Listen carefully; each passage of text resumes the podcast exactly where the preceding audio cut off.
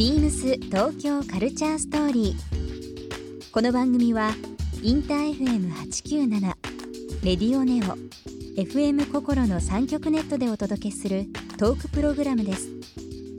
案内役はビームスコミュニケーションディレクターの土井博志。今週のゲストは渋谷区長の長谷部健です渋谷に生まれ渋谷で育ち現在は渋谷区長として街のために尽力されている長谷部健さん。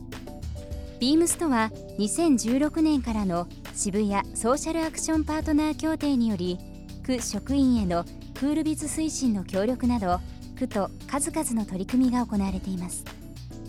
そんな長谷部さんに渋谷が目指す街の姿や2020年に見据える東京についてなどさまざまなお話を伺います。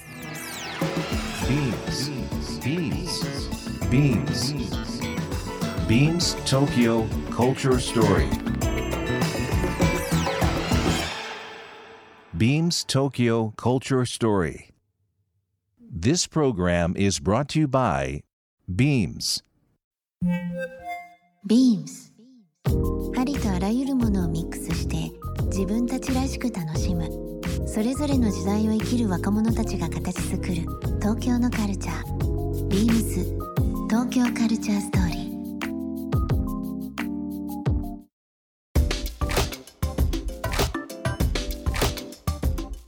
長谷部さんはあの本当にこう渋谷区で、えーお生まれになってそうですね。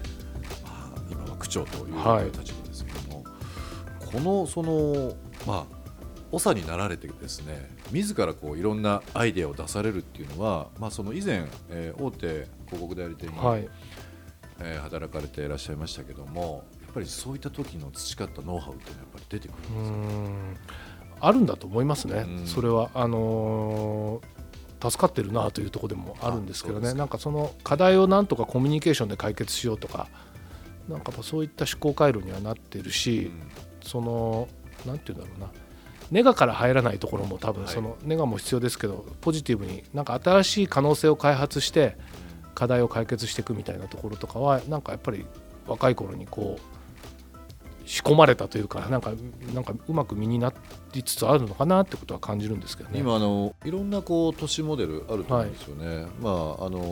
ほまあ、よく言われるのが北欧ですとか、え限られたあー日照時間の中でどう生活していくかとか、いろんな部分で工夫アイディアが入ってると思うんですけど、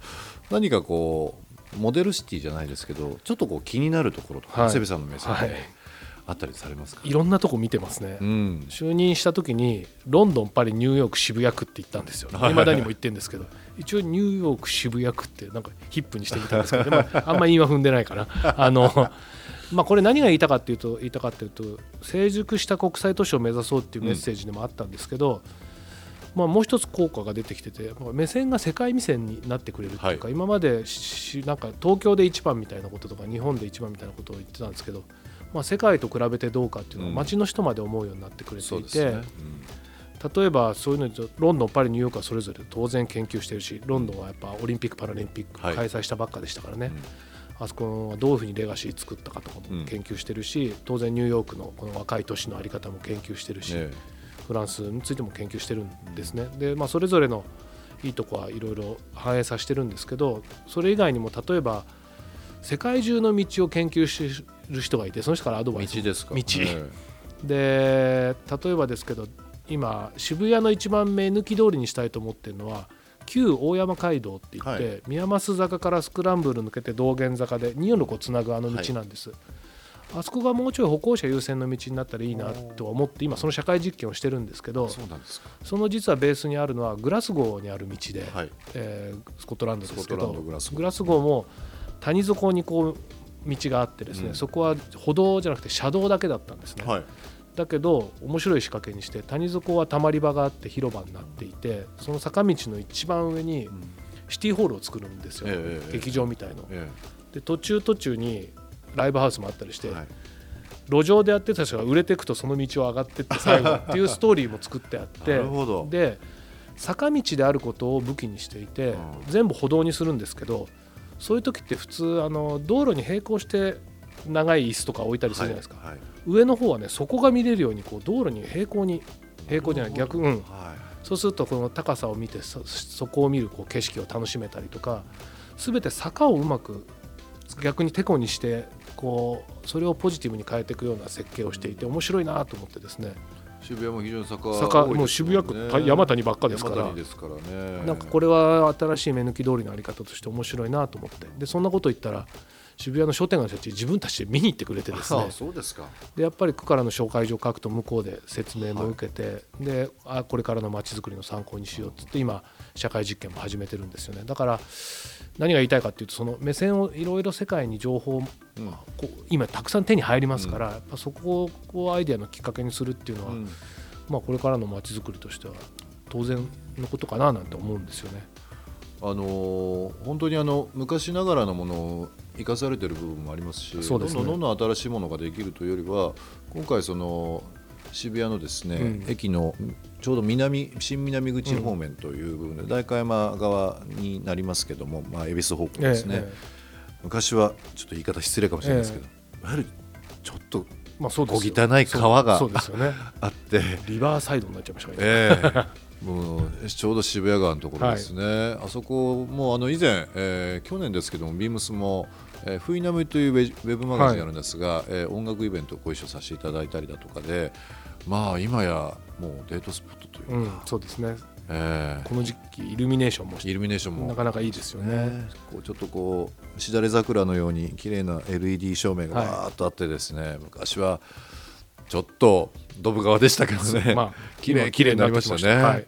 なんであの新しい渋谷とその変わらなくこう守られているような渋谷っていうのが非常にはい両立しているというのが非常に面白いなと思いますね。まあ、あとは、まあ、ダイバーシティとして、まあ、他の、えー東京23区以外のところのエリアもですね、えーの、まあ、モデル区というかモデルシティになっている渋谷でございますけども今あの新しく渋谷アロープロジェクトはいというのを、えー取り組みされるはいという部分そうなんですがこのアロープロジェクトというのはどういった内容なんですか？あのー災害時にですねやっぱり今いなんていうのかな中間人口がこの町は区は多いので、はい。それが昼間に起きた場合こう避難できない人で町に溢れてしまうんですよね。その時に実はシステムとしては基本的には代々木公園と青学に集まってくれっていう話なんです渋谷区の場合。でそこに来ていただいたら契約してるビルとかですねそういうところと調整してこのビルは500人引き受けますよとかこの建物は100人引きます、はい。引き受けますよとかそういう手順になってるんですですのでまずはその代々木公園と青学に行ってほしいんです そこに働いたり住んでない人は。でそれを広報するのってなかなか大変ででこれから外国人がもっと増えてくる時にはい。どうしようと思った時にあ矢印だっていう話になってそれがなんかアートとして街中にいろんな矢印が氾濫してて、そのアートの矢印をたどっていくとなんかほのかに助かったみたいな、うんだからなんかそういう風になるといいかなと思ってですね、で外国人の人は多分地震が心配でこの国に来るのではい。観光ブックにはどっかのタイミングで出るようになるんじゃないかと思って、だそれはある程度数を矢印を氾濫させなきゃいけないんですけど今落書きで困ってるところとかを、うん。そういう矢印にアーティストに書いてもらったり。なるほど。なんでぜひこうビームスの抱えるアーティストとかと一緒にぜひぜひ。作って、それが T シャツになったりねキーホルダーになったりまたお土産になって、その収益でまた矢印が増やせないかなとかですね。いやでもこの循環してるシステムっていうのがやっぱり非常にいいですよね、そうですね。今のお話含めてですけど。でいろんな矢印多分みんな作るんでアーティストは、はい、ちょっと矢印グッズも作りながらそうですこの矢印何？っていうところでそうなんです。いろんな人にアナウンスできてもいいかなと思います、ビームス東京カルチャーストーリー。番組では皆様からのメッセージをお待ちしています。メールアドレスは beams897 アットマークインター FM.jp ツイッターはハッシュタグ beams897 ハッシュタグビームス東京カルチャーストーリーをつけてつぶやいてください。またもう一度お聞きになりたい方はラジコラジオクラウドでチェックできます。ビームス東京カルチャーストーリー明日もお楽しみに。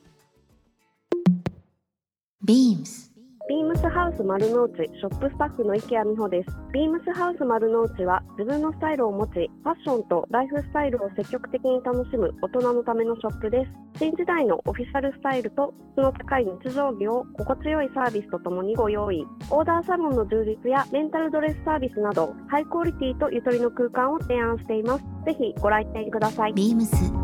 東京カルチャーストーリー Beams Tokyo Culture Story. This program was brought to you by Beams.